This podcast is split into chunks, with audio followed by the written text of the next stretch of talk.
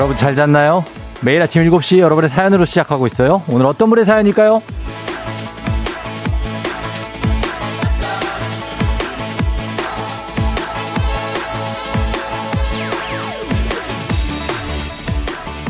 7393님, 고3 수험생인데요. 아침잠이 너무 많아서 일어나기가 힘드네요. 이제부터 힘내겠습니다.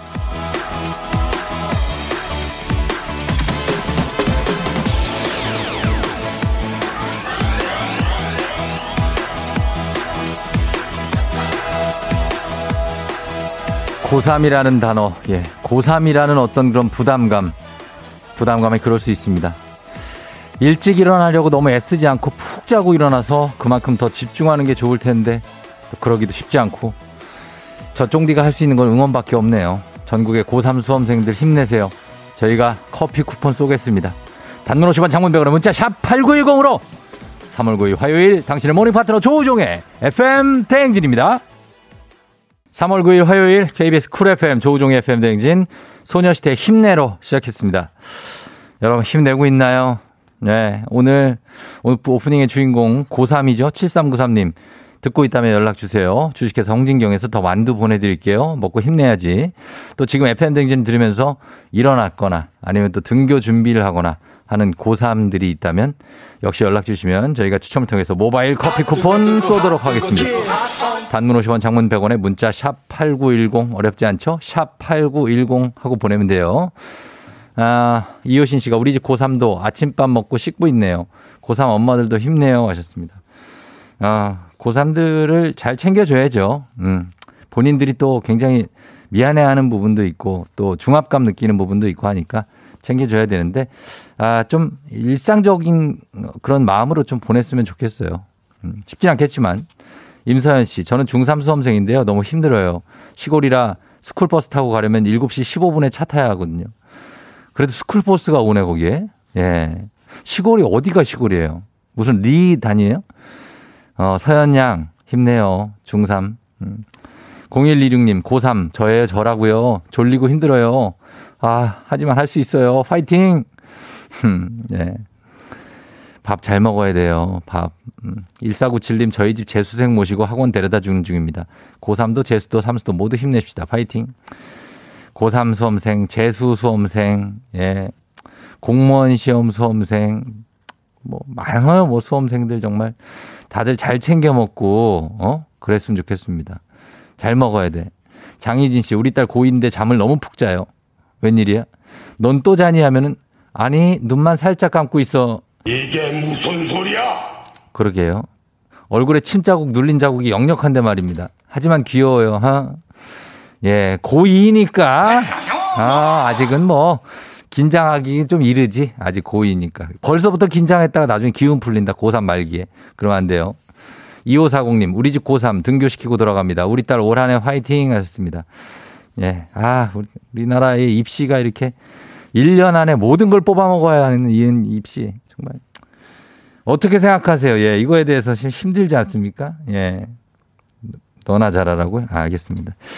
아무튼 그렇다는 얘기예요. 예, 오늘, 아, 오늘도 하루 힘들게 시작하는데 여러분 기운 내시라고 힘내 들어드렸습니다. 7393 답장 왔네요. 저 지금 방금, 방금 사연 나간 고3입니다. 오늘은 4시에 일어났습니다. 쫑디 덕분에 힘이 나요. 감사합니다. 저희가 감사합니다. 오프닝 출석 체크 성공입니다.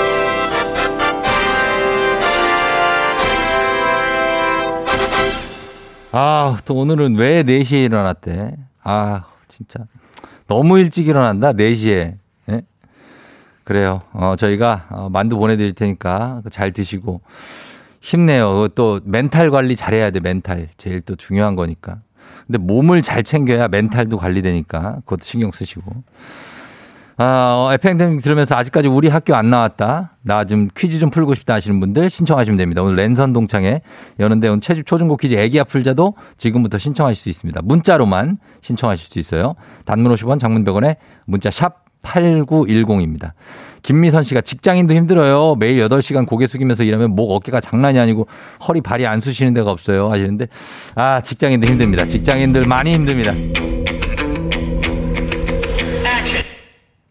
선물 드리겠습니다. 예, 우리 미선 씨.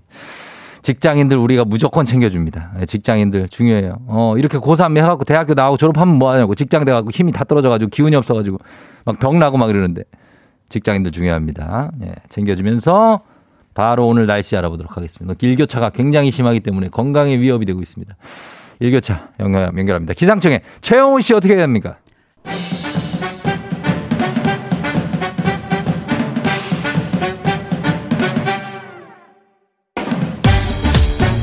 중요한 일을 앞두고 꾼 꿈, 해몽에 따라 대박과 쪽박, 인생이 달라집니다. 꿈보다 해몽!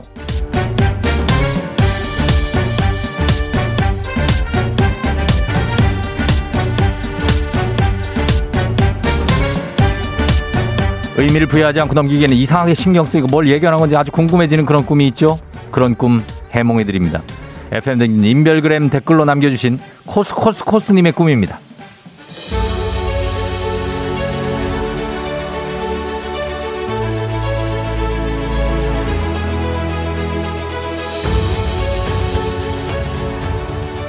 아내와 식사를 하는 도중에 우리를 바라보고 있는 강아지. 근데 갑자기 제가 그 강아지의 시선으로 저와 제 아내를 보고 있고 제 몸이 강아지로 바뀌었다는 걸 느꼈어요. 이 사실을 아내에게 말하고 싶은데 말을 할 수가 없어서 너무 답답해하고 있는데 아내는 저한테 아니 강아지로 변한 저한테 사료를 주면서 먹으라고 하는 거죠. 저는 도저히 사료를 먹어 먹을 자신이 없어서 거부하면서 꿈이 깼는데요. 요즘 건강이 안 좋아서 병원에 다니고 있는데 왜 제가 강아지로 바뀌었어? 이 꿈이 연관이 있는 걸까요?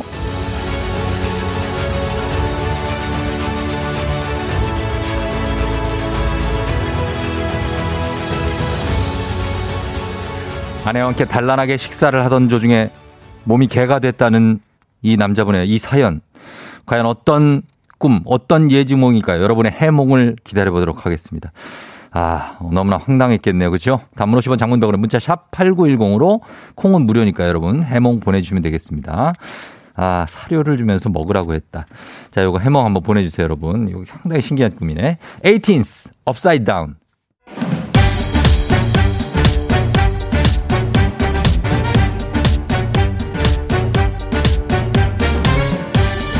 꿈보다 해몽 오늘 꿈 보내주신 코스코스 코스님에게 건강한 오리를 만나다 다양오리에서 오리 스테이크 세트 보내드릴게요. 자 FM댕 가족들의 해몽 보겠습니다. 갑자기 개로 변신한 이 남자 공사사모님 술 조심해야 돼요. 술 먹고 개가 될 수 있다는 꿈 같거든요.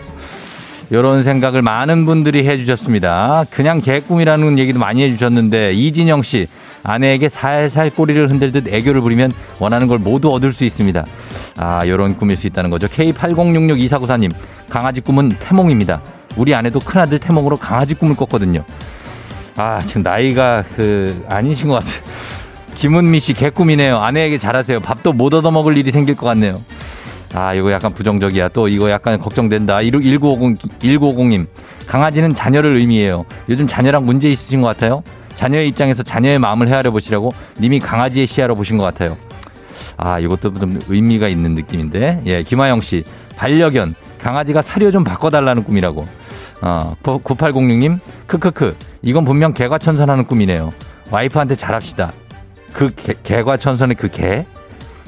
장, 그 개가 아닌데? 장수진 씨 아내가 주는 음식이 맛없어 먹기 싫은데 억지로 먹는 현실인 듯해요. 아, 글쎄요. 2493님, 게 사료에는 간이 되어 있지 않아요. 짜게 드시지 말란 말이에요. 건강에 적신여가 올 수 있으니 싱겁게 먹으라는 뜻입니다. 아, 그래요. 9854님, 밥 잘 사주는 누나의 후속작. 개밥 잘 사주는 누나의 개봉을 알리는 신호탄. 드라마로 기대하겠습니다. 혜인아, 이런 거 나오니? 사표 내지 뭐. 사표 낸다고? 어. 이상하네. 권규현 씨, 아내에게 반찬 투정하면 깨갱하면서 기가 죽을 꿈이에요. 주는 대로 드세요. 나찬 씨, 식사 하시면서 술 드시지 마세요. 술 먹으면 개가 된다. 대부분 이런 내용이 들어오고 있습니다. 지나가던 개에게 물릴 수 있다는 내용도 있어요. 코스코스코스님, 어떡하죠? 어. 건강하고 무관하다는 얘기가 있습니다. 그냥 개처럼 잘 먹고 잘 잘 거라는 꿈이라는 그리고 아내에게 복종하라 이런 꿈이라는 얘기도 있습니다. 자, 코스코스코스님 FM등 가족들의 해몽 잘 들으셨죠? 이 중에서 제일 마음에 드는 해몽 하나 고르셔서 마음속에 잘 간직하시고 건강 이상무 별 이상 없다는 좋은 소식 듣기를 FM댕진도 응원하도록 하겠습니다. 건강하시고요. 내일도 꿈보다 해몽 계속됩니다. 조우종입니다. 조우종의 FM댕진을 진행하고 있어요. 아침 7시에는 제가 하는 라디오 좀 틀어주세요. 망설이지 말고 틀어주시면 됩니다.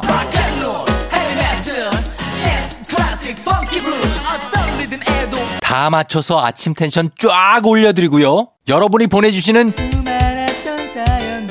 제가 맛깔나게 소개해드리고 선물도 푸짐하게 드리니까요. 혹시라도 다른 라디오 듣고 계셨다면 조우종의 FM 대행진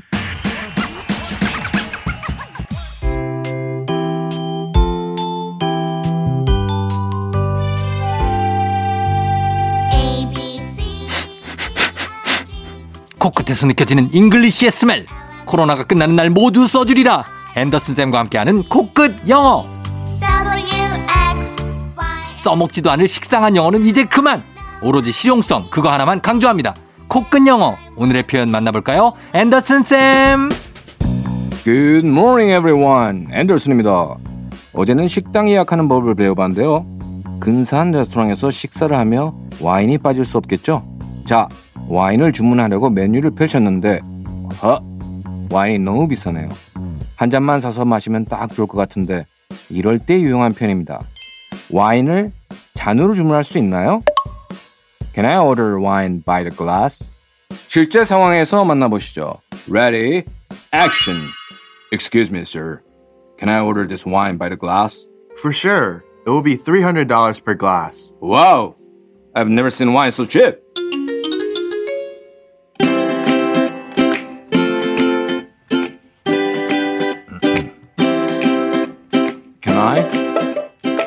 Order by the glass? Can I order by the glass? 다다 같이 와인은 Can I Can I order 오더 와인 아니야? by the glass.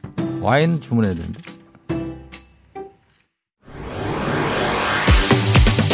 FM 대행진에서 드리는 선물입니다. 당신의 일상을 새롭게 신일전자에서 hand blender IT 전문 기업 알리오 코리아에서 알리오 시계 무선 충전기 70년 전통 독일 명품 브랜드 스트라틱에서 여행용 캐리어 TV박스 전문 업체 우노큐브에서 안드로이드 10 호메틱스 박스큐 주식회사 한독에서 쉽고 빠른 혈당 측정기 바로젠 건강한 단백질 오롯밀에서 오롯밀 시니어 단백질 쉐이크 프리미엄 스킨케어 바이리뮤에서 부활초 앰플 일동 코스메틱 브랜드 퍼스트랩에서 미백 기능성 프로바이오틱 마스크팩. 행복한 간식 마술 떡볶이에서 온라인 상품권. 문서 서식 사이트 예스폼에서 문서 서식 이용권. 헤어기기 전문 브랜드 JMW에서 전문가용 헤어 드라이어. 대한민국 면도기 도르코에서 면도기 세트. 메디컬 스킨케어 브랜드 DMS에서 코르테 화장품 세트. 갈배사이다로 속 시원하게 음료. 온 가족이 즐거운 웅진 플레이 도시에서 워터파크 and 온천 스파 이용권. 첼로 사진 예술원에서 가족 사진 촬영권. 천연 화장품 봉프레에서 모바일 상품 교환권. 한총물 전문 그룹 기프코 기프코에서 텀블러 세트. 하루 72초 투자 헤어맥스에서 탈모 치료기기. 아름다운 비주얼 아비주에서 뷰티 상품권. 지근억 순간 지근억 비피더스에서 식후 유산균. 의사가 만든 베개 시가드 닥터필로에서 3중 구조 베개. 브랜드 컨텐츠 기업 유닉스 글로벌에서 아놀드 파마 우산. 한식의 새로운 품격 사옹원에서 제품 교환권. 자연과 과학의 만남 뷰인스에서 올인원 facial cleanser. 건강한 기업 오트리 푸드빌리지에서 재미랩 젤리 스틱. 향기로 전하는 마음 코코도르에서 디퓨저 쫀득하게 씹고 풀자 박카스맛 젤리 신맛 유기농 생리대의 기준 오드리선에서 유기농 생리대 후끈후끈 마사지 효과 박찬호 크림과 메디핑 세트를 드립니다. 선물 소개해드렸습니다. 연두님이 고3 담임이에요. 긴장했는지 위경련이 났지만 출근합니다. 제가 아프면 애들이 힘이 없어져서요. 힘내자. 아, 정말 좋은 담임 선생님이세요. 예. 권지현 씨, 우리 딸 고3 이유송 한 해 지치지 않고 끝까지 화이팅. 어, 안 지칠 거예요. 예. 9528님, 고3 생활 기숙사에서 아침마다 틀어줘서 듣는데 항상 힘이 되네요. 감사합니다. 하셨습니다. 9528님 감사하고요. 0864님, 고3 딸이랑 남편 차 타고 셋이 등교 and 출근하고 있습니다. 문자 보내라니까 됐어! 하네요. 말도 무진장 안 듣는 우리 고3 딸. 갱년기 엄마가 참아야겠죠? 어, 참으세요. 그리고 문자 보내니까 됐잖아요. 됐어! 아, 예. 어. 자, 선물 다들 쫙 좀 보내드리면서, 예, 고3들 힘내고요. 저희는 1부 끝곡으로 요거 듣겠습니다. 음, 내가 너희들한테 하고 싶은 말은 그냥 잠도 많이 자고 밥도 잘 먹으라는 거야. 서태지와 아이들, 너에게. Yeah. 조우종을 울려라 우리 모두 종을 울려라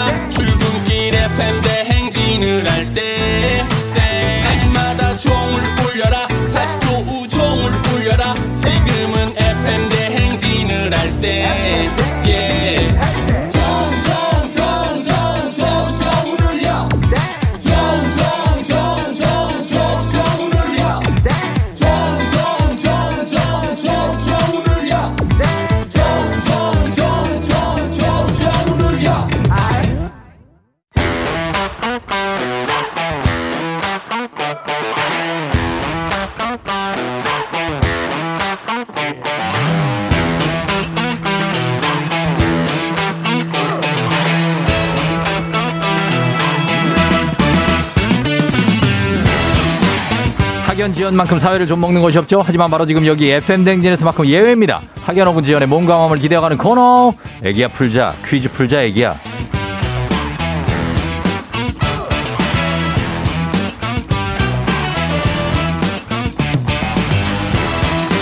학연 지원의 숟가락 살짝 얹어보는 코너입니다. 애기야 풀자 동네 퀴즈. 올해에도 정관장 화이락이 여성들에게 면역력을 선물합니다. 학교에 명예를 걸고 도전하는 참가자, 이 참가자와 같은 학교 혹은 같은 동네에서 학교를 나왔다면 바로 응원의 문자 보내주시면 됩니다. 학연 지원의 힘으로 문자 보내주신 분들께도 추첨을 통해서 저희가 선물 드립니다.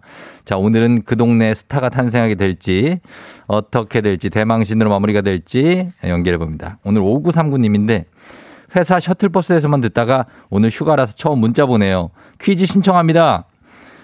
받아드립니다. 예, 도전을 받아드리도록 하겠습니다. 셔틀에서만 듣다가 오늘은 이제 마음 편하게 휴가니까 집에서 한번 통화하실 수 있겠죠? 예. 받았어요? 아, 예, 안녕하세요, 쫑디. 누가 이렇게 웃고 있어? 아, 저 너무 좋아서요. 야, 자, 있습니다. 아, 나, 운동 중인데, 운- 오늘 휴가라 운동 중인데, 예. 오늘 날, 날씨도 좋고 너무 좋네요. 날씨도 좋고, 기분도 좋고, 네. 예, 이것저것 다 좋고. 감사합니다. 예, 자, 그러면은 가겠습니다. 난이도 하 10만 원 상당의 선물을 거린 초등 문제, 난이도 중 12만 원 상당의 선물을 거린 중학교 문제, 난이도 상 15만 원 상당의 선물을 거린 고등학교 문제. 뭘 이렇게 숨이 차요? 저, 달리기, 하- 달리기 하고 있었어요. 자, 일단 문제 선택 뭐 할래요? 저, 고등학교 하겠습니다. 네, 큰거 한 방 가야죠. 아, 나 이분 그냥 시작부터 좀 웃긴데. 아, 자기소개 좀 해줘. 어느 고등학교 나오신 누구세요? 저는 예, 부산에서 태어나서 지금 김포에 정착한 예. 하성필이라고 합니다. 화성식이요? 하성필입니다. 하성필. 네. 하성필. 네. 아, 이름도 심상치 않아. 하성필, 성필군. 네, 부모님이 비싼 이름이라고 하셨어요. 비싼 이름이고. 네. 지금 연세가 어떻게 되세요? 지금 올해 마흔, 아, 예. 서른여덟입니다. 아, 나이도 지금 헷갈리고. 마, 마흔 넘은 줄 알았어요, 본인이? 이제 마흔이라고 해서 다들 예. 그냥 한 번씩 헷갈려요. 자, 알았어요. 아, 아, 마흔으로 보인대요? 그냥 이제 마흔이라고. 아, 이제 곧 마흔이라고? 마흔이라고. 어, 귀, 또 귀가 얇구나, 또. 김포의 하성필 씨. 어, 어느 네. 고등학교 나오셨습니까? 저는 예. 어, 저 학교보다는 와이프 예. 학교로 할게요. 아, 그래요? 예. 화천군의 예. 용암초등학교요. 화천의 용암초등학교요? 네. 아니, 고등학교 문제 선택했잖아요. 아, 아, 그래요? 예, 예, 예. 그러면은 초등학교로 하겠습니다. 아, 나 이분 정신없어. 초등학교로 한다고요? 네. 아니, 고등학교로 한다면서요. 아, 바꿀게요. 그거 몰랐어요. 아, 진짜. 학교랑 그 알았어, 문제랑 알았어. 그 헷갈렸어요. 알았어요. 지금 바꾸고 있어요. 지금 바꾸고 있어요. 네. 자, 초등학교로 바꿉니다. 화성의 용암 초등학교요. 화천에 어, 화천의 용암초등학교 화천군. 아유, 접수하는 데만 시간이 지금 몇 분. 자, 그래, 화천의 용암초등학교 됐죠? 네. 어, 그래요. 여기에, 어, 지금 김포 사시는 하성필 씨가 도전을 합니다. 아내 학교를 한 이유가 뭐예요? 어, 와이프가 저 때문에 예. 그 마음고생 많이 해서 그냥 음. 사랑하는 마음으로 하겠습니다. 이게 뭐라고? 알았어. 본인은 어느 고등학교 나왔는데요? 저는 예. 부산의 경남 고등 경남 경남공업 고등학교 졸업했어요. 경남공고 졸업하셨구나. 네. 아, 또 유명한 데 나오셨네. 알겠습니다. 자, 그럼 일단 초등학교 문제로 가볼게요. 네. 예, 자, 문제 냅니다. 갑니다. 초등학교 10만 원 상당의 선물 걸린 초등 기본 문제, 초등학교 4학년 음악 문제입니다. 피아노는 건반이 달린 타 현악기로 악기 중에서 가장 음역이 넓습니다. 현악기. 이 곡은 베토벤이 남긴 피아노 독주곡으로 베토벤, 사랑하던 여인을 위해 쓴 곡으로 알려져 있는데요. 미래 미래 미시레도라로 시작하는 도입부로 유명합니다. 자동차 후진음으로도 쓰이기도 했던 이 곡은 무엇일까요? 객관식입니다. 1번 야상곡, 2번 월광, 3번 엘리제를 위하여. 객관식입니다. 3번으로 하겠습니다. 3번이요? 네. 3번 엘리제를 위하여. 네. 자, 3번 엘리제를 위하여. 정답입니다. 예, 미래 미래 미시레 도 라라라라라라라라 이거죠? 어, 노래 잘하시네요. 예, 예. 자, 엘리제를 위하여 이거였습니다. 성필 씨 지금 뭐예요? 저 지금 뛰다가 예. 걷고 있습니다. 뭐 먹어요? 아니, 뛰고 있다가 음, 예. 걷고 있습니다. 아, 뛰다가 걸으면서 퀴즈 네. 풀어요? 네. 문제 굉장히 여유 있게 잘 푸네요. 아, 예. 저 실은 와, 와이프가 라디오 작가라서 예. 그 방송하는데도 몇 번 가보고 해서 좀 아, 그래요? 불안합니다. 네. 와이프가 라디오 어드 방송국 작가인데요.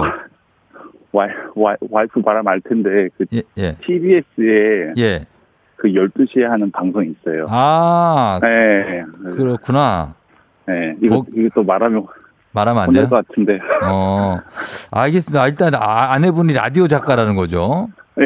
어, 그래요. 알겠습니다. 아, 일단 떨지 않고 잘 풀으셔도 좋고. 자, 두 번째 문제까지 한번 잘 풀어보세요.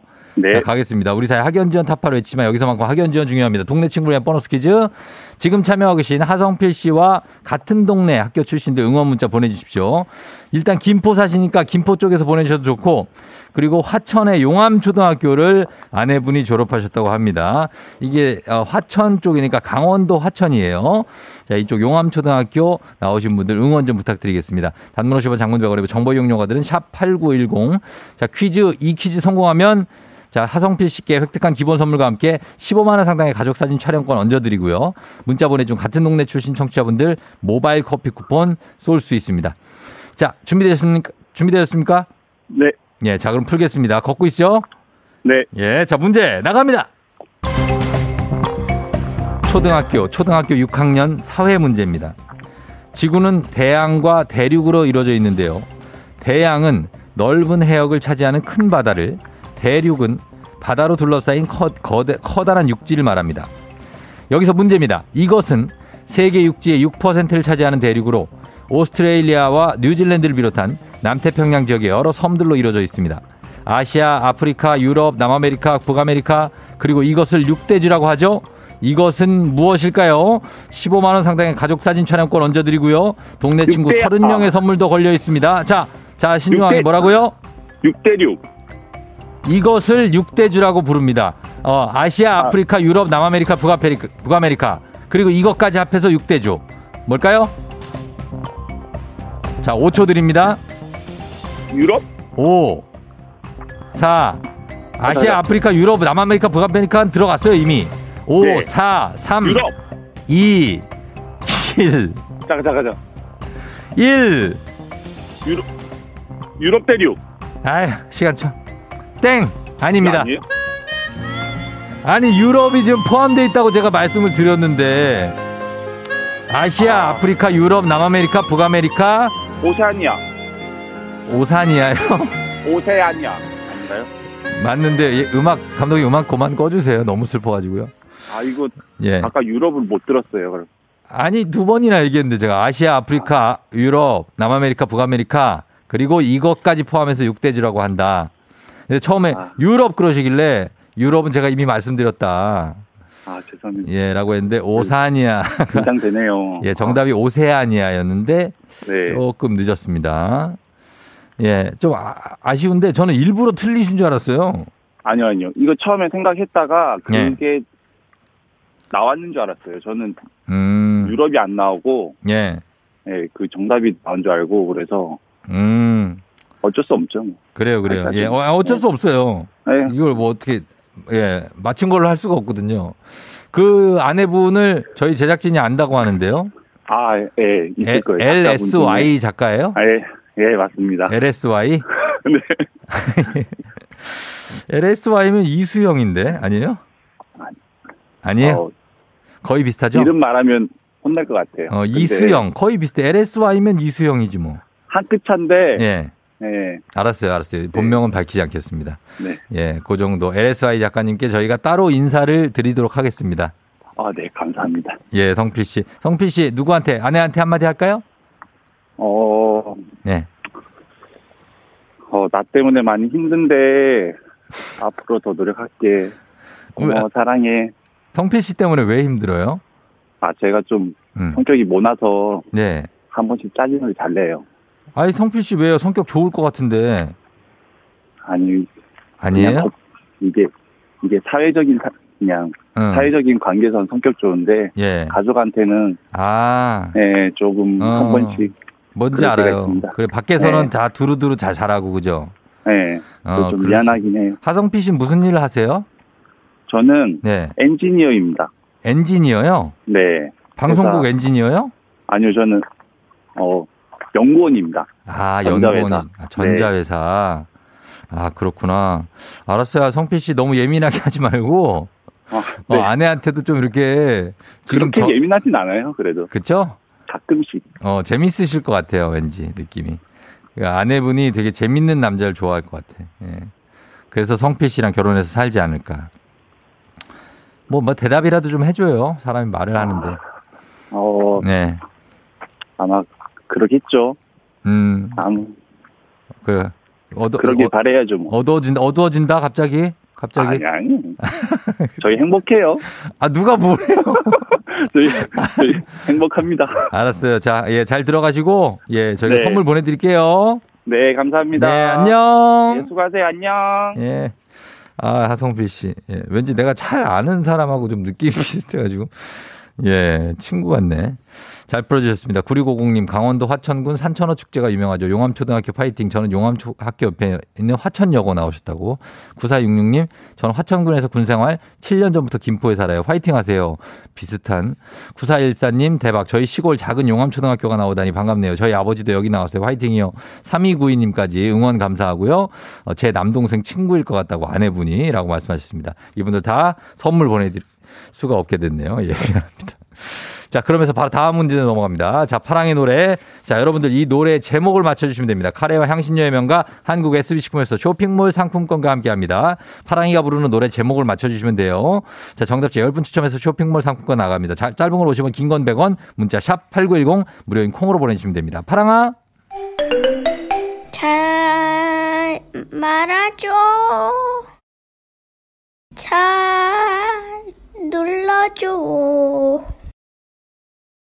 파파리 힘에 달라붙는 것처럼 너에게 붙어 있을래. 빰빰빰. 예. 자, 어렵지 않죠? 예. 바로 한 번 더 들어보겠습니다. 파랑아.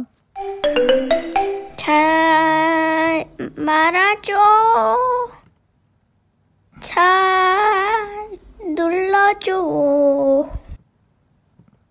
파파리 힘에 달라붙는 것처럼 너에게 붙어 있을래. 예, 자, 이 노래 제목을 보내주시면 됩니다. 예, 좀 추억이 있는 노래죠. 자, 저희는 이 노래 제목 받아보도록 하겠습니다. 짧은 걸 오시면 긴건 100원 문자 샵 8910 콩은 무료니까요. 보내주십시오. 저희는 어, 이 그룹의 노래를 하나 들을게요. 더 자두의 잘가. 자, 자두의 잘가 듣고 왔습니다. 더, 더 자두의. 자, 이제 노래 제목 공개하도록 하겠습니다. 오늘 정답 파랑의 노래 뭐죠? 말아줘. 잘 눌러줘. 파바리 힘에 달라붙는 것처럼 너에게 붙어 있을래. 딴딴딴 잘. 허혜진 씨가 김밥, 엄마가 사주신 김밥 먹어본 지 오래됐다고 하셨습니다. 정말 예 김밥 먹어본 지 오래 사보 사 먹는 김밥만 먹, 먹고 그쵸? 예. 김밥이 정답이었습니다, 여러분. 선물 받으실 분들 명단 홈페이지 선곡표 게시판에서 확인하시면 되겠습니다. 파랑아 오늘도 학교 잘 다녀 안녕. 안녕.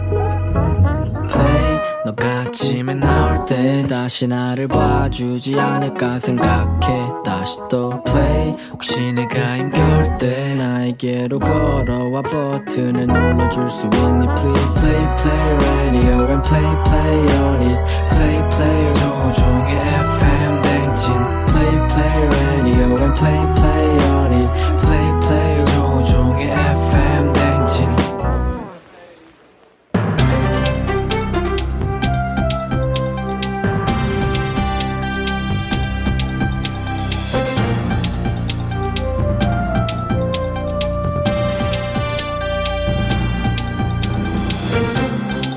안윤상의 빅마우스 저는 손석회입니다. 지난해 배달음식 거 서비스 거래액이 관련 통계가 작성된 이래 최대치인 전년 대비 78% 증가했다지요. 안녕하세요. 웬만해서는 흥분하지 않는 차분함의 대명사 정책입니다. 예. 지금 배달음식 서비스가 최대치면 뭐예요? 배달이 증가한 만큼 불만 또한 증가하고 있어요. 뭐의 불만인지 아세요? 점주와 소비자 모두의 불만이란 게 여기서 핵심입니다. 벌써 흥분하셨는데요. 차분한 상태예요. 예. 배달 음식 서비스로 점주는 매출이 오르고 소비자는 원하는 음식을 편하게 집에서 먹을 수 있어 모두의 만족이라고 예상했는데 이게 어떻게 된 일인지요? 만족. 그런 말씀을 하지 마시란 말이에요. 배달료 부담 그거 누가 책임집니까? 소비자는 배달시키기 위해 배달 조건 얼마 이상을 채우기 위해 불편한 음식을 시켜야 되고요. 배달 조건을 맞췄음에도 불구하고 배달료가 또 붙어요. 그렇다고 점주는 배달료 안 내준 줄 아십니까? 천만의 말씀. 배달료는 소비자와 점주 똑같이 내요. 여기에 월 정액제로 지급하는 앱 홍보비까지 포함을 하면 음식값의 30%를 차지합니다. 이게 현실이에요. 매출은 올랐을지 몰라도 그 배달료와 홍보비 빼면 이거 죽 써서 개좋은 일 시켰다 이렇게 말할 수 있는 거 아닙니까? 예. 아, 뭐 맞습니다만 흥분 좀 하지 마시고요. 그러니까 배달 앱에게 장점도 있지만 비용을 생각하면은 양날의 검이라는 말씀이시죠? 아니 지금 흥분 좀 하지 말라고 했어요 아까 예, 예. 흥분 어떻게 안 합니까? 예. 배달료 내가 음식 시켰는데 배달이 다 빨리 와요 다 식어서 팅팅 불고 막 그렇게 오는데 그것은 또 다 이유가 있지요. 음식 주문 이후에 배달원 선정, 음식물 수령, 배달까지 거쳐야 할 절차가 생각보다 많지요. 그 진짜 그게 전부라고 생각합니까? 그게 진짜 이유라고 생각하시냐 이 말입니다 자꾸 핵심을 흔들지 마세요 여러 건의 주문을 한 번 몰아 배달해서 그런 거지 않습니까? 예, 물론 그런 경우도 있지요. 하지만 한 배달앱의 경우에는 주문을 몰아받지 않도록 했는데 대신에 배달료가 높지요. 다 장단점이 있는 거 아닙니까? 장단 뭐 그런 말씀하지 마세요. 예. 점주도 소비자도 손해면 단만 있는 거지 이게 장이 어디 있습니까? 이 타이밍에 이런 말씀을 드리면 더 흥분하시겠지만 있지요. 이익을 보는 배달 앱이 있지요. 그래서 더 문제라는 거예요. 제주는 곰이 부리고 돈 왕서방이 갖는 꼴 이거 아니겠습니까? 예. 이러한 불합리한 수익 고전은 안 돼요.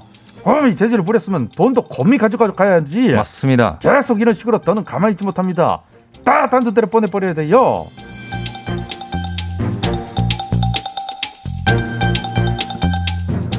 다음 소식입니다. 한 인기 유튜버가 착한 영향력을 행사하기 위해 고모가 운영하는 부산의 한 돼지국밥집에서 아르바이트를 하면서 이날 식당 매출의 두 배를 기부하겠다고 밝혔지요. 좋은 취지의 생방송을 보기 위해 많은 구독자가 시청을 했는데 구독자들이 화가 났다지요. 안녕하십니까. 고래 김주현입니다. 아 그 왜 화가 나셨습니까? 돼지국밥 양이 적었나? 아니면 돼지 등뼈로 우려낸 뽀얀 국물이 아니라 맹물이었나 이게 뭐 딱 봐도 아 아니면 저 그 손님이 갑자기 몰려와서 돼지국밥에 하이라이트 들깨가루가 빠졌나? 아 그러면 화가 날 만하고 섭섭합니다 이게 저 그런 게 아니고요. 돼지국밥에는 문제가 없었지요. 문제는 엉뚱한 곳에서 터졌지요. 아 돼지국밥 문제가 아니라고요? 아 그럼 다행이네 일단 문제 해결을 위해선 국밥 한 그릇씩 든든하게 먹고 나서 생각해 보면 되겠지 그렇지? 돼지국밥에 뜨끈한 국물이 식도를 타고 내려가면은 저 화도 함께 싹 사라져 아 이걸로 부족하다 싶을 땐 돼지국밥에 풍덩 빠진 수육 그 수육 몇 점 입안에 넣고 씹으면 야 이거 찐이야 문제가 있을 수가 없고 화를 낼 수가 없어요 그러지 아 참 예, 그렇지만은 먹으면 먹을수록 화가 더 나는 게 지금 문제지요. 그래? 아 어떻게 그럴 수가 있지? 먹으면 먹을수록 화가 난다는 건 무슨 말입니까? 너무 맛있어서 그래요? 아니면 지금까지 이런 맛있는 국밥을 먹질 못해서 그런가? 그게 말이지요. 생방송 중이던 BJ의 카메라에 포착된 깍두기 재탕이 문제지요. 재탕. 손님이 먹고 남긴 깍두기. 식당 직원은 늘 그렇듯 자연스럽게 반찬통에 다시 넣었고요. 놀란 BJ는 황급히 카메라를 다른 곳으로 돌렸지만 이미 많은 시청자가 이 장면을 본 후였죠. 잠깐만 잠깐만 잠깐만. 그러니까 지금 내가 먹은 깍두기가 내 깍두기인 줄 알았는데 내 깍두기가 아니고 남의 깍두기인데 그걸 또 내가 내 깍두기인 것처럼 먹은 거다 그 얘기지 그지? 예. 하필 이런 시국에 참 그런 그러면 잠깐만 있어봐 이 깍두기에서 나온 편육 이건 나를 위한 surprise 서비스인 줄 알았는데 저 그게 아니라 남이 먹다 튄 그 음식물 그걸 내가 먹었다는 그 얘기인가 그럼 지금 편육이 나와요? 자, 이 국밥집은 15일에 영업 정지가 내려질 것으로 알려졌는데요. 또한 국밥집 사장님과 BJ 철저한 위생 점검 후 다시는 이런 일이 발생하지 않도록 하겠다라고 사과를 했다지요. 그래? 근데 어떡합니까? 돼지등뼈의 뽀얀 국물이 아무리 손짓하고 쫄깃하고 탱글한 편육이 유혹하고 들깨가루 고소함이 나를 자극해도 그 남이 먹다 침발 나던 건못 먹겠어요. 아 진짜 우리가 피는 나눌 수는 있지만 침은 저 함부로 나누고 그러면 안 되는 거거든. 그지?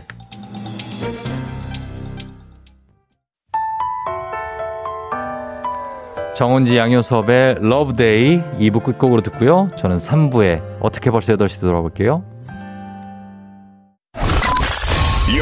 Rocking with the DJ. DJ 조종의 FM. 어머나 벌써 8시 어쩌지 벌써 8시네 회사 가기 싫은걸 알고 있어 getting feeling 어쩌지 벌써 8시 승객 여러분 FM 댕진 기장 조우종입니다. 안전에 완전을 더하다 티웨이 항공과 함께하는 벌써 8시요. 오늘은 예술의 나라 파리로 떠납니다. 즐거운 비행하시면서 지금 화요일 아침 상황 기장에게 바로바로 바로바로 알려주시기 바랍니다. 단문 50원 장문 100원의 정보 이용료가 드는 문자 샵 8910 콩은 무료입니다. 그럼 비행기 이륙합니다. 갑니다. Let's get it! Oh, get it, get it, get it, get it, get it, get it. Oh, come on. 요 DJ 컴온 안주영 씨 오늘도 일교차가 심하다고 해서 옷을 어떻게 입고 나가야 될지 고민되어 하셨습니다. 오늘은 그래도 아주 따뜻하게 입고 나가는 거는 필요 없지만 그래도 너무 춥게 입고 나가면 안 되는 그런 날씨가 되겠어요. 3791님 중딩 중딩 입학한 딸아 대체 교복을 몇 번이나 접냐 너무 접지 마 그거 안돼 please 부탁합니다.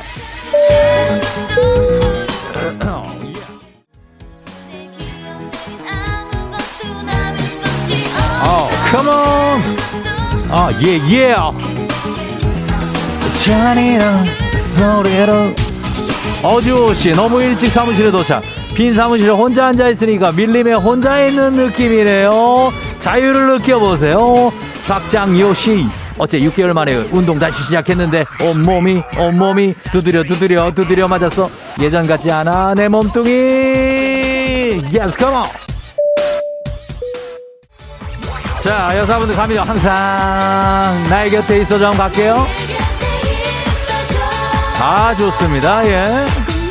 9661님 서울 발령받고 지방에서 올라온 지 이제 한 달. 지금 노들길이 막혀도 너무 막히지만 그래도 즐겁네요. 저도 거기로 출근을 하고 있답니다. 2704님 무선 이어폰 pairing 풀린 거 모르고 쫑디 라디오 신나게 듣고 있었네요. M7111 승객분들 아 M7111 버스 승객분들 죄송해요 하셨습니다. 괜찮습니다. Let's get it. 아하 죽어도 갑니다. 너만 사랑하는데 왜 왜나 잊지 못하니? 어. 6177님 요리 강자 감사합니다 1년 만에 개강 출근하는 길이 이렇게 아름다운지 너무 좋네요 2801님 방금 빵집을 지나는데 문을 열어놨더라고요 빵 냄새에 뱃속이 난리가 나서요 빵집 사장님이 이걸 노리셨나봐요 우리 아침을 든든하게 챙겨 먹자고요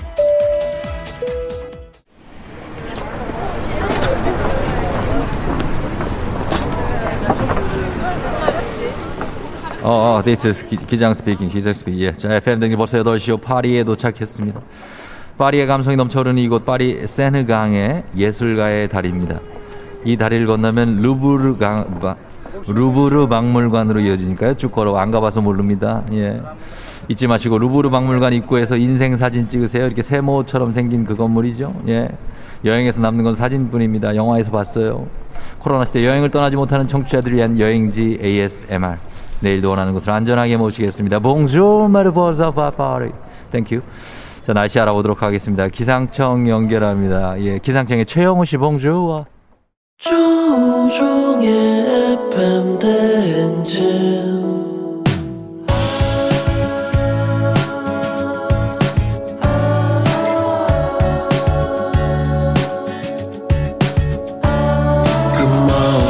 우리 같이 꿈꾸며자 행진. 서로의 이야기를 나누며 꽃을 피워봐요.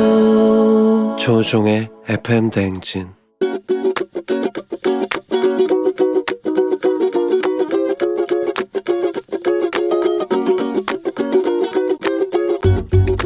네, 저희 집에 요정님이 한 분 계신데 살림 요정님께 말씀드리고 싶습니다. 네, 저희 남편입니다. 제가 지금 결혼한 지 26년이 됐는데요. 제가 이제 일을 시작한 지 지금 2년이 넘었어요. 그래서 제가 일을 시작하면서부터 제가 저희 남편한테 100만 원을 줄 테니 퇴근하고 와서 살림을 해달라고 했는데 저희 남편이 너무나 흔쾌하게 그렇게 하겠다고 100만 원에 혹해가지고 어 이제 살림을 한 지 2년 되셨는데 예, 벌써부터 잔소리가 너무 심해지셔가지고 살림 요정님아 요즘 잔소리가 너무 심하신 것 같아요. 요즘 제가 매일매일 야근하고요.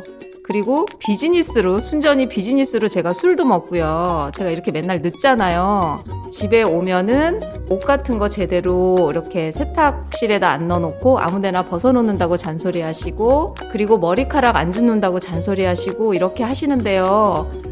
어, 잔소리는 한 5년 후에 하셨으면 좋겠어요. 어쨌든 요정님께서 살림을 맡아서 전적으로 해주시니까 너무 감사하고요. 아, 이제 앞으로 5년쯤 후에는 어, 요정님이 잔소리를 하시면 제가 요정님 잔소리 하는 거를 다 고치겠습니다. 신해철의 슬픈 표정 하지 말아요. 들었습니다. 아, 오늘은 이은자님께서 살림요정 남편에게 야근하고 비즈니스로 술도 먹고 늦게 오는 어, 그런 상황인데 옷을 세탁실에 넣지 않는다, 머리카락 안 줍는다, 뭐 잔소리가 너무 심하다. 어, 잔소리 5년 후에 해달라는 감사와 부탁의 잔소리를 전해주셨습니다. 강주현 씨가 듣다가 깜짝 놀랐네요. 크크크 이게 잔소리 축에나 드나요? 하셨고 음, 황경일 씨, 저도 한 달 전부터 살림과 육아를 시작했는데 자연스럽게 잔소리가 나온다고 하셨습니다. 잔소리를 어, 많이 하면 안 좋죠. 예, 그런데 적절하게 적절하게 해주시면 좋을 것 같습니다. 예. 안 좋, 많이 하면 안 좋아요. 예. 조광수 씨가 100만 원의 살림 요정. 저는 지금 무료로 하고 있어요. 하셨습니다. 음, 살림에도 충분히 노동이 들어가기 때문에, 예, 이거는. 근데 뭐, 이거를 나눠서 하는 거지 뭐. 저도 이렇게 나눠서 하거든요. 그걸 뭐 서로 돈을 주고 받고 하진 않죠. 부부간에. 근데 여기는 이제 100만 원을 주시네. 예, 살림 2년차. 아무튼 살림 잘 하시길 바라, 바라겠고, 이은자 씨도 회사 잘 다니시길 바랍니다. 자, 오늘 FM댕진 가족들의 생생한 목소리를 담아준 유고원 리포터. 오늘도 고맙습니다. 저희는 범블리 모닝스로 돌아올게요.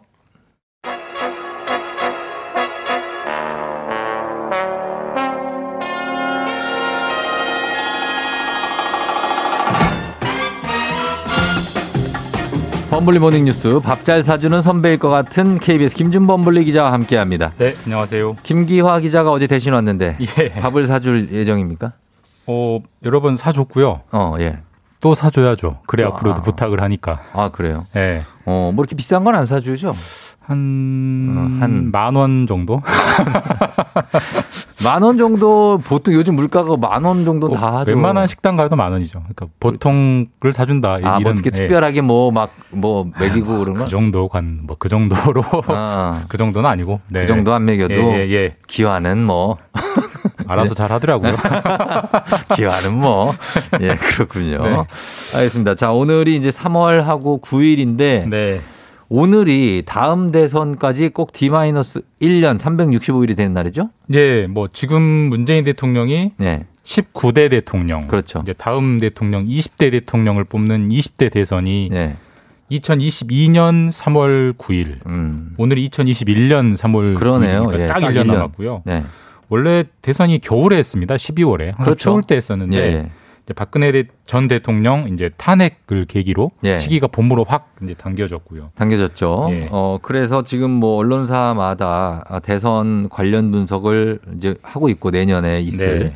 예측 기사도 나오고 뭐 여론조사 결과들이 막 줄을 서 있던데 네. 앞으로 지켜봐야 될 그런 포인트는 뭘로 봐야 될까요? 사실 뭐 이게 약간 우스개를 섞어서 말하면 여의도 정치판에 이런 말이 있어요. 그러니까 네. 대선을 앞둔 1년은 조선왕조 500년보다 길다. 아, 그래요? 이제 그만큼 워낙 많은 변수들이 뭐가 많다는 거군요. 예. 사실 지금 시점에서 누가 될지 예측한다는 건 좀 무의미하다. 뭐 이런 음.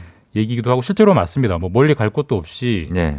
단적인 사례로 문재인 대통령이 2017년 5월에 취임을 했는데 네. 시기를 딱 1년 전으로 들려서 2016년 5월에 여론조사 결과를 보면 네. 그때 문재인 후보 지지율이 20%가 채 안 된 조사가 많았습니다. 음. 아, 그래요? 2등한 것도 많았고요. 예, 예. 근데 뭐 그 이후로 다 아시다시피 뭐 국정농단 사건, 변수가 뭐 있었죠. 탄핵, 예. 누구도 생각 못하지 생각 못한 음. 변수들이 나오면서 이런 결과가 나왔기 때문에 예, 예. 지금의 제일 관전 포인트는 지금에 나오는 여론조사 결과들이 올 연말 그리고 내년 3월까지 유지될 거냐 예. 바뀔 거냐 이게 하나의 게임으로서 보자면 지켜볼 재미있는 포인트입니다. 그렇습니다. 아직 뭐 이 그 유권자들도 뭐 설문 저 조사하는 여론 조사하는 분들도 아직 자 본인의 여론 개인적 의견 자체가 형성이 안 돼 있는 분들도 많거든요. 무관심 모른다가 굉장히 많아요. 네. 그렇죠. 네네. 예, 선거 뭐 한두 달 전에 그때 돼서야 이제 누가 나오고 뭐 이런 거를 또 인지하시는 분도 많으니까 어 일단은 변수가 너무 많다는 그런 한계를 전제하고 여야 구도를 그래도 저희가 정리를 해 보자면 여권은 지금 움직임이 어떻습니까? 뭐 일단 1년 남은 시점에 뭐다 아다시피 여권은 이재명 경기지사가 아, 예, 1등이고 예. 이낙연 민주당 대표가 2등이고 네. 지금 원래 일 원래는 지금으로부터 1년 이낙연 전만 해도 대표가. 반대였는데 그렇죠. 예. 지난 1년 동안 역전이 됐죠. 네.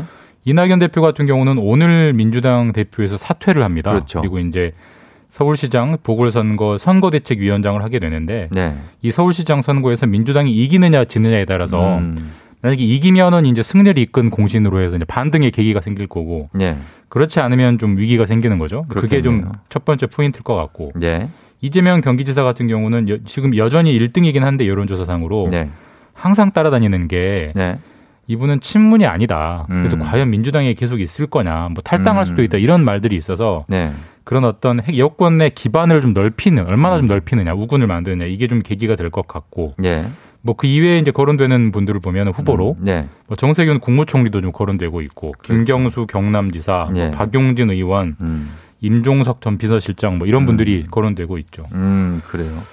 반대로 야권을 보면은 지금 이제 최근에 윤석열 전 검찰총장이 이제 사퇴하면서 네. 굉장히 메가톤급 변수가 지금 나왔습니다. 네. 이분이 판을 어떻게 흔들지가 최대 관심사겠죠. 뭐 초미의 관심이고 실제로 윤 전 총장이 사퇴한 이후로 나온 여론조사 결과들 몇개 보면 네. 야권 후보로서의 지지율이 수직 상승을 했습니다. 그쵸? 로켓처럼 튀어 올랐고 예. 그러니까 그만큼 이제 큰 관심을 받고 있는 인물이란 얘기인데 네. 근데 이분이 국민의힘으로 가서 이제 정치를 할 거냐는 음. 사실 또 알 수가 아직 없는 모르죠. 거고 예, 예. 그런 관점에서 보자면 야권도 마찬가지로 다음 달에 있는 서울시장 선거가 굉장히 중요할 것 같은데 네. 지금 오세훈 후보랑 안철수 후보랑 뭐 단일화를 한다는 얘기가 있잖아요. 예, 예. 어느 쪽으로 단일화를 대- 하느냐 음. 그리고 그 서울시장 선거를 이기느냐 지느냐에 따라서 네. 만약에 국민의힘으로 단일화돼서 이기면 국민의힘이 탄력을 받으니까 음. 윤석열 전 총장을 끌어들인 힘도 강해질 거고 예. 반대로 국민의힘으로 단일화하지 못하거나 단일화했다고 하더라도 선거에서 지면 네. 또뭐 그게 그걸로 되겠냐 이런 여론들이 음. 나오기 때문에 그렇죠. 그게 가장 큰 변수라고 일단은 봐야 될 것 같고 예. 뭐또 달리 거론된 분들 보면 홍준표 의원, 음. 유승민 전 의원, 예. 뭐 원희룡 제주지사 이런 분들이 있죠. 그렇습니다. 어, 일단 뭐 아직 대선 1년 전이기 때문에 네. 예, 이렇게 이 정도로만 예측해 볼 수 있을 것뭐 같습니다. 몸풀기 전초전 이런 정도로 음, 보시면 네, 됩니다. 그렇습니다. 다음 소식은 이 신도시 투기 의- 의혹은 뭐 며칠째 시끄러운데 지금 조사가 진행 중이긴 하지만 조사에 한계가 있다는 평가가 많고 예. 대대적인 수사로 가야 된다는 얘기가 많은데 어떻습니까? 일단 발표한 대로 전수조사, 네. 전수조사가 진행되고 있고 이번 주 중에 1차 조사 결과를 내놓는다고 합니다. 예. 급하니까 지금 급하게 내놓는 건데 예. 과연 얼마나 알찬 조사 결과가 나올 거냐 굉장히 좀 회의감이 크고요. 예, 예. 사실 지금 계속 보도되는 사례들 계속 새로운 추가 의혹들이 나오고 있어요. 그래서 예를 들면 뭐 음. 처음에 문제가 된 과청 시음뿐만 아니라 네. 다른 3기 신도시 전에도 이런 투기 사례들이 있다. 있다. 신도시 말고도 온갖 개발 형태, 뭐 음. 그린벨트에도 뭐 LH 직원들이 들어가 있다. 이런 것들이 지금 쏟아져 나오고 있기 때문에 예. 이 전수조사는 뭐 진행은 하겠지만 전수조사만 가지고는 이게 제대로 실체가 드러나지 않는다. 네. 수사를 해야 된다라고 지금 방향을 잡았고 경찰, 국세청, 금융위원회가 정부 합동 특별수사본부 네. 특수, 특수본을 만들어서 강제 수사를 하기로 했습니다. 어, 그러면은 이게 이제 조사를 들어간다는 것과 수사를 한다는 것, 이건 어떤 차이가 있는 겁니까? 그러니까 뭔가를 살펴본다는 측면에서는 똑같은데요. 네. 예를 들면 이렇게 한번 예를 들어보죠. 제가 이제 LH를 다녀서 투- 조사 대상자가 되면 네. 저랑 네. 이제 뭐 부인, 뭐 저희 부모님, 가족 이런 분들을 다 조사하는 건데 음, 예. 조사는 이 당사자들의 동의를 다 받아야 됩니다. 음. 동의하지 않으면 조사를 못 해요. 아하. 이거는 강제력이 없는 거기 아, 때문에 그래요? 예. 다만 LH 직원이니까 조사 가- 동의를 하라고 압박을 좀 하는 거겠죠. 그러면은 예, 저 근데 그만큼. 이제 번거롭고 그렇죠. 빠져나갈 구멍도 많고요. 많죠. 근데 수사는 우리가 다 아다시피 뭐 혐의만 있으면 압수수색 영장이라는 게 음. 나오기 때문에 강제로 다 받을 수 있습니다. 그래서 그렇죠. 훨씬 더 효율적인 수단이고 음. 또그 다음에 투기 같은 경우는 사실 제 이름으로 안 하고 남의 이름 빌려서 하는 경우가 많거든요. 뭐 예, 예. 차명 거래 예. 이런 건 사실 수사가 아니면 잡아낼 방법이 없기 때문에 예. 수사가 꼭 필요하고 다행히 수사가 좀 빨리 이루어져서 음. 그런 점은 좀 다행인 것 같습니다. 근데 얼마나 이거에 대해서 우리가 모르고 있었냐면 그냥 이분들 자기 이름으로 그냥 샀다던데요. 그러니까 그만큼 좀 당당했다. 예. 아니면 그만큼 지금까지 걸려본 적이 없다. 혹은 그렇죠. 지금까지 아무런 문제 의식이 없었다. 뭐 이런 음. 거로 이런 것의 방증이라고 볼 수 있죠. 아니 그리고 신입 직원이 네. 들어와 가지고 아 이거 사실 뭐 이거 사시면 네. 저희 평생 연봉보다 마- 많이 벌 수 있어요. 그냥 무- 못하러 회사 열심히 다닙니까? 네. 막 이런 얘기를 하면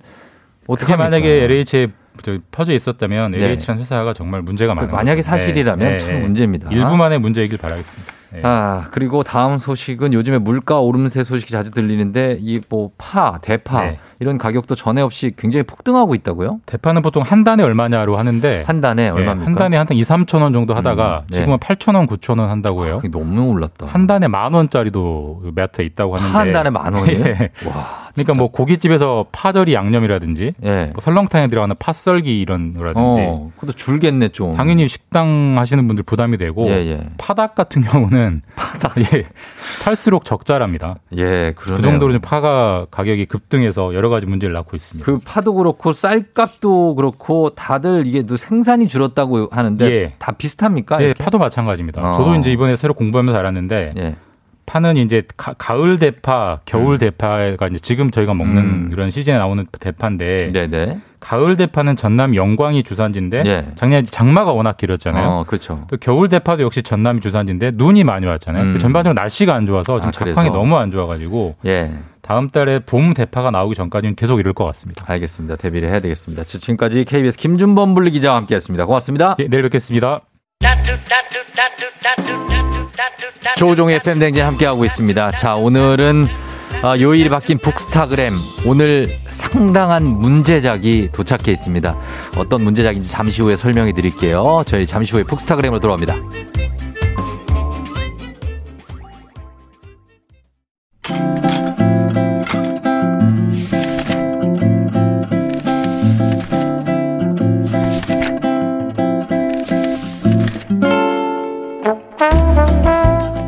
매주 화요일 아침 8시 30분이면 문을 여는 라디오 책방 책 읽어주는 남자 박태근 씨와 함께합니다.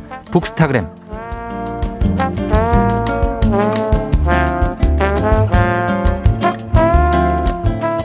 이번 주부터 화요일에 만나죠. 박태근 팀장님 어서 오세요. 네, 안녕하세요. 네.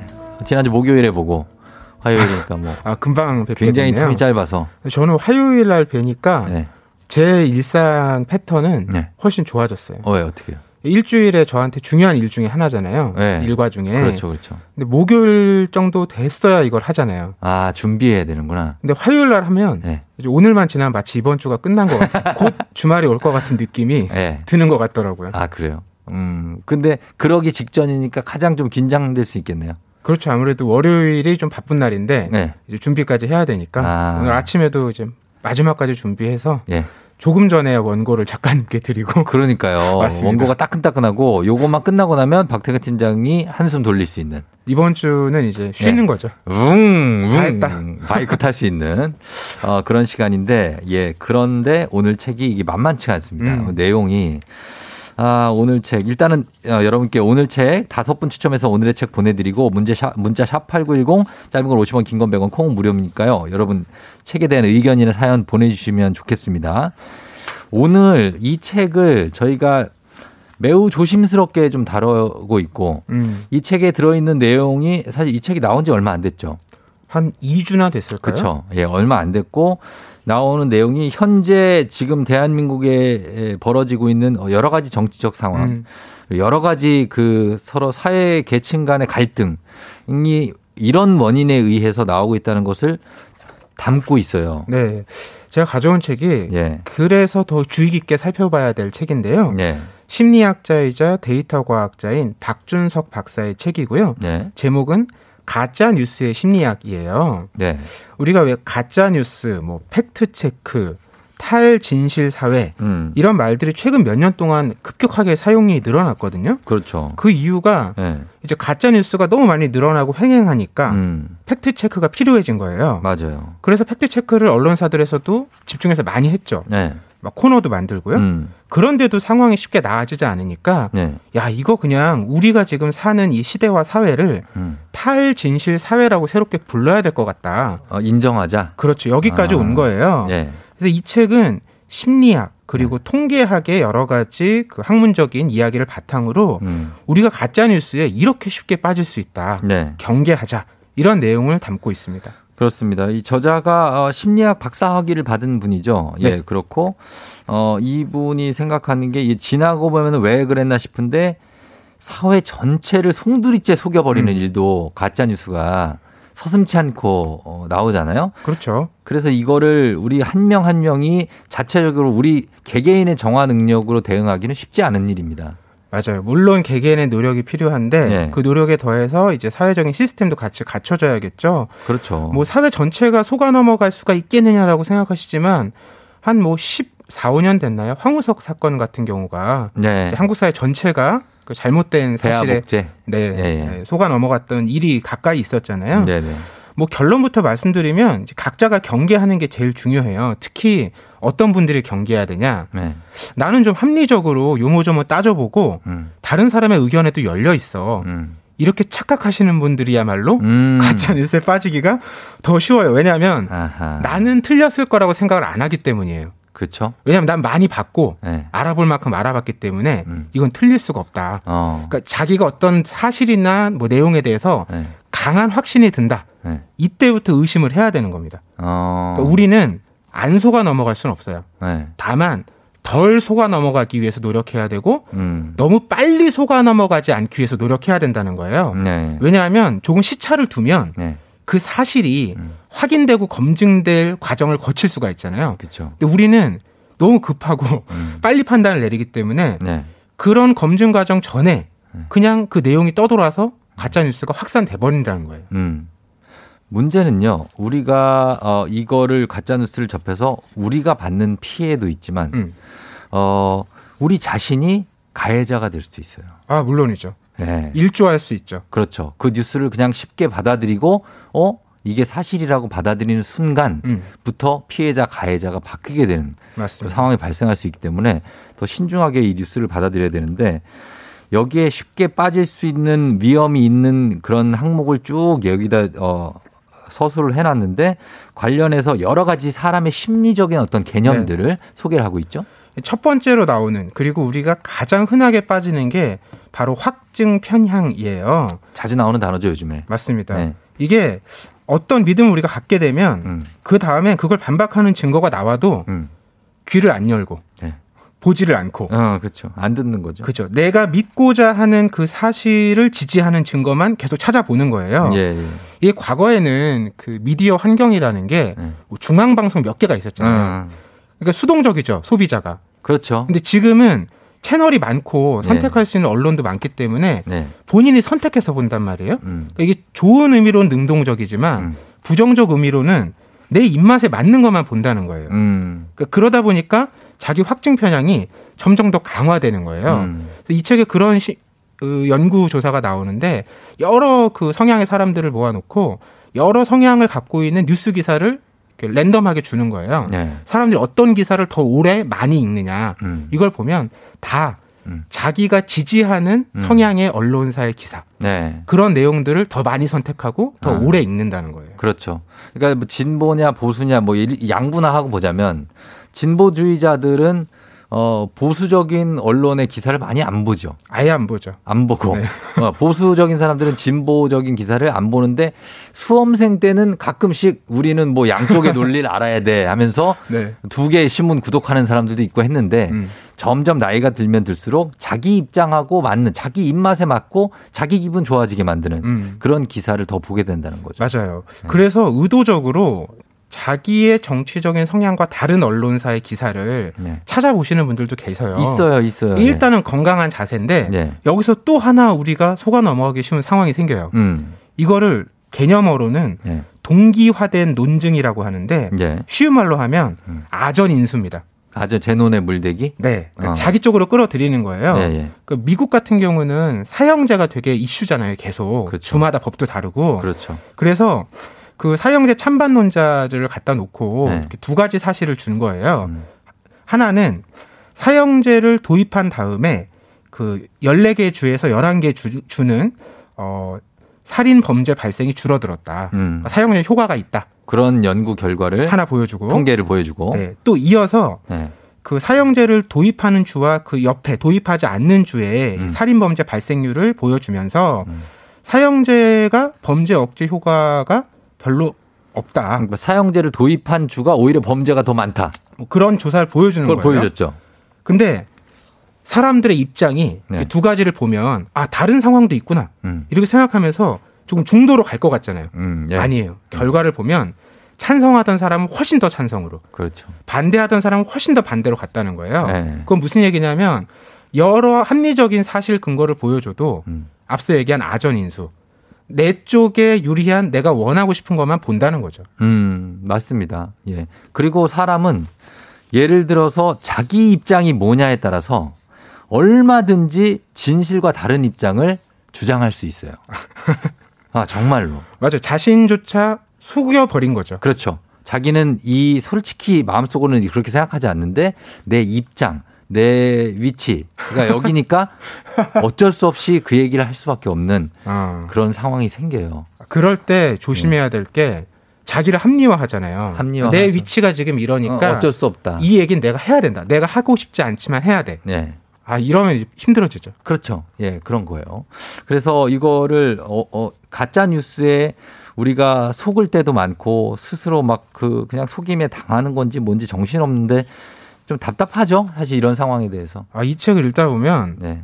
야 우리가 도대체 어떻게 안 속아 넘어가고 살 수가 있나 음. 이런 생각이 들 정도로 우리가 너무나 쉽게 속아요. 예. 아주 쉬운 거는요. 음. 단순 노출 효과라는 게 있는데 음. 우리는 많이 봐서 눈에 익으면 속아요. 그걸 좋은 것이거나 맞는 어. 것이라고 생각한다는 거예요. 그렇죠. 막 심리 조사 결과가 나와요. 이렇게 토막 상식 문제를 네. 한 60개를 주는데 네. 40개는 계속 바꿔요. 음. 그리고 20개는 똑같은 문제를 보여줘요. 음, 음. 그러면 두 번, 세 번 반복될 때마다 네. 정답과는 상관없이 네. 그 20개는 맞는 얘기라고 우리가 체크한다는 거예요. 어. 그러니까 반복 노출의 결과인 거예요. 그렇죠. 예. 이걸 개인적으로 활용하면 네. 이제 내가 어떤 좋아하는 분이 있다. 음. 그분 앞에 자주 눈에 띄는 것도 효과가 있을 수 있습니다.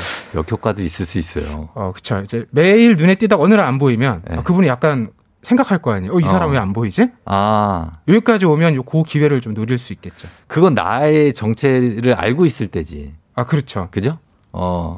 아, 너무 이렇게 부정적으로 생각하시는 거 아니, 아니에요? 부정적이 아니라 혹시 연애할 때 그걸 쓰시려고 그러면 잘 쓰셔야 된다. 아, 저요? 예. 아, 저는 그렇게 소심하게 적극하, 접근하지 않습니다. 아, 그래 바로 그냥 아니, 뭐 바로까지는 아니지만 네. 상대를 설득하는 편입니다. 아, 알겠습니다. 약간 옆길로 살짝 지긋했는데 저희가 이, 이- 점점 얘기는 복잡해지고 사실 이 책을 읽어도 이해가 잘 안 될 수도 있어요. 이해 안 되는 문장들도 되게 많고 심리학적으로 통계적인 용어도 되게 많은데 왜 자꾸 가짜뉴스에 현혹되는지 음악 한 곡 듣고 나서 조금 더 어, 얘기해 보도록 하겠습니다. 여러분들께는 좀 생각할 시간을 좀 드려볼게요. 음악은 음, 방탄소년단입니다. Fake Love. 방탄소년단의 Fake Love 듣고 왔습니다. 예. 자, 저희가 이 책을 좀 보고 있는데 오늘은 결코 아니라고 생각하지만 나 또한 믿기 쉬운 이야기. 어, 앞서 가짜 뉴스의 심리학입니다. 이 책 제목은. 예, 박재은 씨. K88081449님, 저는 그래서 끊임없이 제 확신을 의심해요. 그러지 않으면 꽉 막힌 사람으로 늙을 것 같아서. 조광수 씨, 가짜뉴스 얘기하다 보니 드라마 피노키오 생각나요. 저는 지금 여길 나가면 애들한테 선생님하고 윤 선생님이 바람났다고 제가 이 두 눈으로 똑똑히 봤다고 소문 낼 겁니다. 어디 한번 사실이 아니라는 걸 증명해 보이시죠? 소문의 당사자시잖아요. 이런 대사가 있나 봐요. 어, 대책 없네. 그쵸? 저는 드라마 피노키오가 뭔지 몰라가지고. 저도 몰라가지고 예 그런데 어쨌든 이런 대사가 있는 것 같습니다. 어 그러면 가짜 뉴스에 빠지는 원인에 대해서 얘기하고 있고 또 똑똑한 분들일수록 또 가짜 뉴스에 잘 빠져요. 보면은 음. 어떻게 보면 그래요. 그 앞서도 말씀드렸듯이 예. 본인이 일단 어떤 판단을 내리고 나면 네. 이 판단은 굉장히 합리적인 과정을 거쳐서 얻은 결론이라고 믿기 때문에 그렇죠. 자신을 믿기 때문에 그리고 중복 확인도 가능해. 그렇죠. 그래 이거 봐 기사 이거 봐봐 이렇게 나오잖아 내 생각하고 일치하네 이거 맞- 맞네 그래서 그냥 그때부터 막 알고리즘 폭탄에 맞으면서 확신 편향 확증 편향이 생기는 거죠. 네, 이게 벗어날 수가 없는 상황이 되는데 네. 이제 가짜 뉴스가 이런 개인만의 문제가 아닌 것이 네. 미국 같은 경우는 음. 트럼프 대통령 당선 때부터 시작해서 지금까지 네. 이게 미국 사회에서 엄청나게 큰 논쟁을 불러일으킨 음. 이슈잖아요. 그렇죠. 그래서 미국을 다룬 사례들이 한국에도 많이 번역 소개가 됐어요. 네. 근데 이번 책이 이제 반가운 이유는 한국 저자 책이라서 여기서 다루는 가짜 뉴스의 사례들이 네. 최근 몇 년 동안 한국에서 벌어진 이 사례들이라는 거예요. 음, 맞습니다. 뭐 지난 총선 그 봐주시죠. 부정선거 논란부터 시작해서 예. 뭐 백신 관련된 가짜 뉴스 오류까지 예. 이런 것들을 짚어주고 있습니다. 그러니까 이게 케이스를 쭉 우리나라 케이스로 해서 4.15 총선 사전 투표가 조작되었다라는 음. 제목이 있고요. 반대로 18대 대선 그때는 이제 박근혜 전 대통령이 됐, 어, 당선됐던 때죠. 네네 맞습니다. 18대 대선 개표에 뭐 선거 사전 개입이 있었다. 서로 이게 진보와 보수 양쪽의 사안에 대해서 다 다뤘어요. 그런 다음에 코로나 바이러스에 대해서 또 다뤘고 독감 백신의 어, 그 어떤 그 음모론에 대해서도. 다뤘습니다. 한번 하나씩 볼까요? 이거 구체적인 사례를. 네, 뭐 정치 관련된 이슈 말씀처럼 네. 이 저자도 얘기해요. 이런 가짜 뉴스는 네. 진보와 보수를 가리지 않는다. 음. 정파를 가리지 않는다. 네, 네, 네. 뭐 예를 들어서 총선 때그 네. 뭐 2의 424분의 1 제곱 분의 1. 네, 그 확률 네, 얘기했잖아요. 확률로. 근데 그 계산이 네. 왜 잘못되는지를 지적을 해주고 있어요. 음. 왜냐하면 그 2에 몇승 할 때 우리가 확률 얘기를 하는 거잖아요. 동전 던지기처럼. 그렇죠. 근데 정치는 우리가 동전 던지기에서 뽑는 게 아니잖아요. 네. 그러니까 그 후보에 대한 지지율, 정당에 대한 지지율이라는 게 전제가 돼 있다는 거예요. 음. 그래서 2분의 1로 계산을 할 수가 없고 예, 예. 그리고 서울에 있는 모든 동이 424개인데 음. 그것들이 서로 연관이 있다는 거예요. 그렇죠. 옆 동에서 인기가 좋은 사람이 근처 동네에서 인기가 좋을 수 있잖아요. 음. 이런 걸 배제한 계산이라는 거죠. 그렇죠. 그러니까 사전 선거에서 투표에서 그 민주당 쪽이 모두 우세한 걸로 나왔는데 네. 그럴 수가 없다는 게 주장이에요. 근데 동전의 앞면 뒷면이 2분의 1 확률로 앞면 뒷면이 나오는데 어 민주당 그리고 또 해서 그 당시에 이제 반대 당과 네. 함께 하면은 2분의 1의 확률이 아니냐. 그러면서 군소 정당을 다 제외시킨 것 자체가 조금은 어 그게 좀 문제가 있지 않나. 여러 변수를 더 종합적으로 고려할 필요가 있을 변수가 텐데요. 훨씬 많다는 얘기죠. 네. 그리고 백신 같은 경우는 네. 이게 상관관계하고 인과관계를 우리가 구분해서 생각을 해야 될 것 같아요. 예. 그러니까 상관관계가 뭐냐면 이런 거예요. 온도가 겨울에 낮아지면 음. 난방비가 올라갈 것 같죠. 온도가 낮아지면 네. 난방비가 올라가요. 더 많이. 쓰니까. 네네네. 이거 대체로 맞을 거예요. 네. 그리고 여름에 온도가 올라가면 아이스크림 판매량이 늘겠죠. 네. 그 인- 근데 이거는 인관 아니라 상관관계예요. 왜냐하면 음. 발레가 가능합니다. 온도가 낮아졌어요 네, 겨울에. 네. 근데 사람들이 가계 소득이 낮아져서 네. 난방을 덜 해요. 어. 그럴 수 있잖아요. 추위를 좀수 견디는 거죠. 네네. 그리고 여름에 네. 기온이 올라갔는데 네. 그 관광지에 자연 재해가 있어서 어. 아이스크림이 안 팔려요. 관광객이 안 오니까. 아, 다른 변수가 있다. 그렇죠. 네. 그- 그 이게 그 백신도 마찬가지예요. 음. 어, 백신을 맞고 어떤 그 건강상의 문제가 생기거나 네. 혹은 사망에 이르는 경우가 물론 있어요. 네. 근데 그건 인과관계가 아니라 상관관계라는 거죠. 음. 여기서 한 가지 더 개념을 저자가 설명하는데 네. 기저율이라는 거예요. 기저율이요. 이 기저 질환하고는 다릅니다. 음, 네네. 어떤 우리가 통계 분석을 할 때 그 결과가 나오기 직전에 했던 어떤 행위. 네. 예를 들면 숨을 쉰다라든지 음. 밥을 먹었다라든지 네. 뭐 이동을 했다라든지 네. 이런 여러 가지 기저율이 있다는 거예요. 그렇죠. 예, 예. 근데 백신을 전제로 하면 이제 백신을 맞은 거는 기저율이 100%잖아요. 네. 그 중에 어떤 상황이 벌어진 거예요. 음. 그렇기 때문에 구체적인 원인을 이제 건건히 분석을 해야지 네. 백신 때문에 뭐 사망에 이르렀다. 네. 이렇게 바로 인과관계로 우리가 접근하는 것은 음. 건강하지 못한 태도다라고 얘기를 하는 거죠. 그렇죠. 그렇게 막그 극단적으로 맞고 사망하지 않았느냐 이럴 수는 없는데 어쨌든 간에 그 인과 시간의 구성으로 봤을 때는 백신을 맞은 게 먼저고 그리고 뒤에 만약에 돌아가셨다면 선후 관계가 네, 있는 선후 거죠. 관계는 분명히 존재한다는 거. 예, 그거를 또 얘기를 하고 있고 그런 거에서 여러 가지 우리가 인과 관계 너는 어, 내 이- 이렇게 뒤- 인풋이 있기 때문에 아웃풋이 있는 거 아니냐 인과 관계 때문에 우리가 쉽게 가짜 뉴스에 빠진다는 거죠. 네, 그게 인간의 본성이에요. 네. 어쩔 수가 없어요. 음. 어떤 본성이냐면 네. 인간은 서로 다른 어떤 상황을 네. 연결 지으려고 해요. 음. 그래서 이야기를 만들어내고 싶어 합니다. 그렇죠. 그리고 그 이야기를 다른 사람들이랑 나누고 싶어 해요. 예, 예. 그러다 보니까 어 뭐 확인되지 않은 여러 가지 상황들이 음. 사실처럼 쉽게 퍼져나가기 좋은 거죠. 그렇죠. 이게 뭐 가짜 뉴스라고 우리가 해서 그렇지만 아주 크게 보면 네. 종교나 철학 사상 같은 것도 음. 이런 방식으로 시작이 되거든요. 결국 그런 상상이나 노력이 네.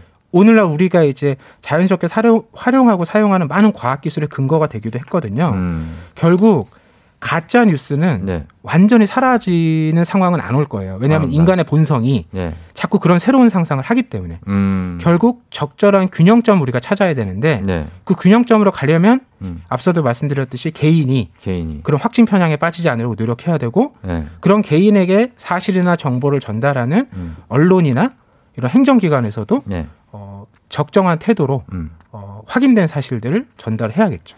외국에서는 뭐 저기 그 그런 게 있잖아요. 가짜 뉴스에는 이게 fake news라고 해서 배너 같은 거 달고 막 그런 시스템 있지 않아요? 그막 예. 후보들이 토론할 때도 네. 바로바로 fact checker들이 확인해서 예. 밑에 조금 전에 한 얘기는 사실이 아니다. 그렇죠. 이런 것들이 올라오곤 하죠. 그리고 트위터에서도 최근에 그 대선 있을 때 뭐 예를 들어서 트럼프의 뭐 발언에 대해서 좀 타사단도 하고 최근에 이제 어. SNS를 통해서 가짜 뉴스가 워낙 많이 퍼지다 보니까 예, 예. 말씀처럼 트위터나 페이스북 같은 데서는 그런 전문 팀을 운영을 해서 네. 걸러 내서 노출을 중지시키고는 합니다. 그렇습니다. 그런 어, 것들이 예. 어떤 사회적인 책무겠죠.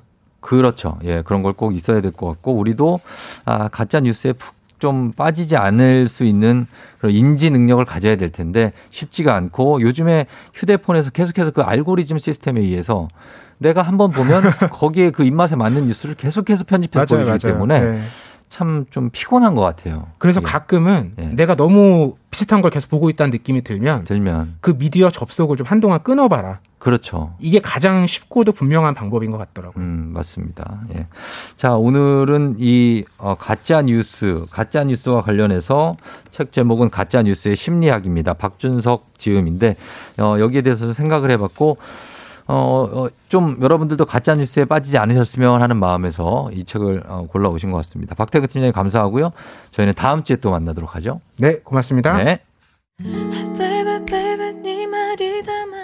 자, 건지나 쌤킴, 쌤김의 여기까지 저희 끝곡으로 전해드리면서 쫑디의 FM 대행진도 마무리를 하도록 하겠습니다.